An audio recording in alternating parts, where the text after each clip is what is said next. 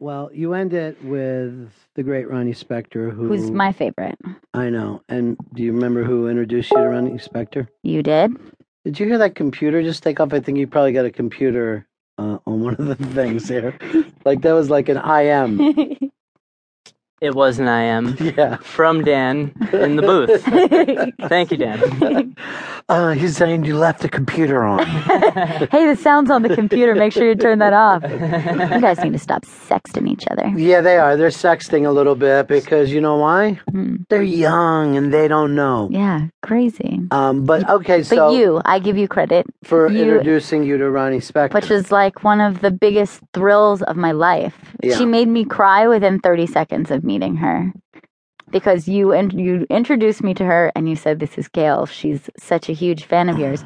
And she goes, "Oh, really?" And she took my hand and just started going, "Be my, be my, be my little baby." And I'm like, "Are you kidding?" I just kept getting smaller and smaller. I was like, Yeah. "Oh god."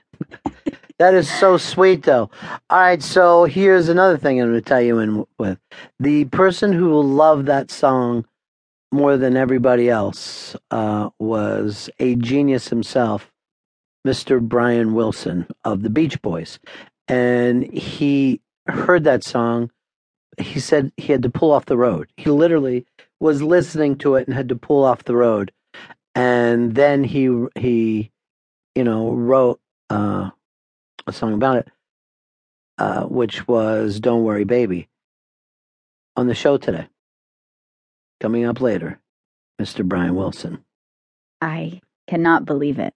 And Shock. Here's the deal: we've set it up so you and he are going to surf together. What? What? How did you guys get a wave pool? Now, uh, earlier this week, we watched this uh, movie, Love and Mercy, which Paul Dano plays him as a young person, plays Brian Wilson as a young person, and then the was played later by John Cusack.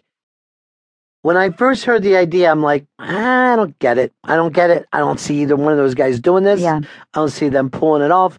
I also don't feel like I can, you know, jump back and forth between the two of them. I saw it and it was amazing.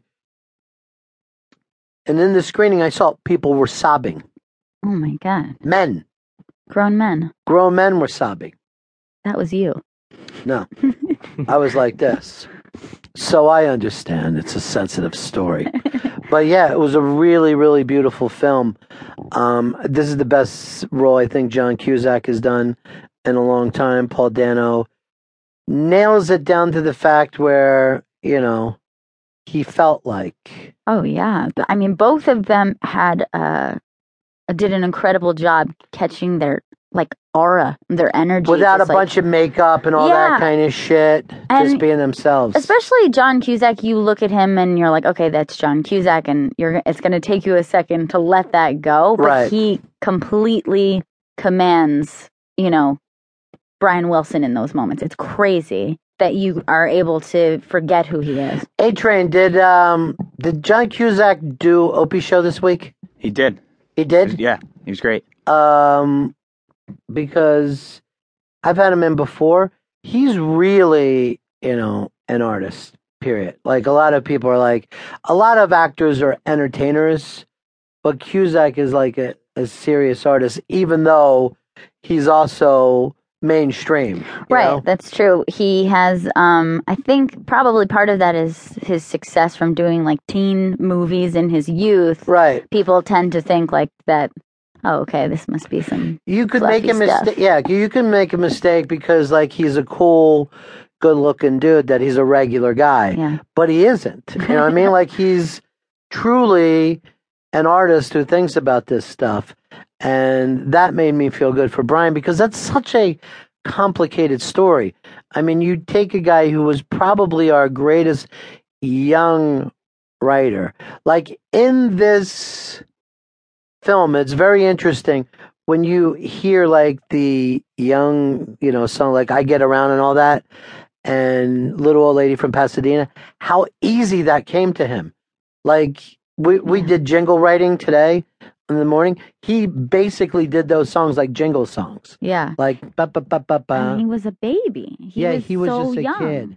And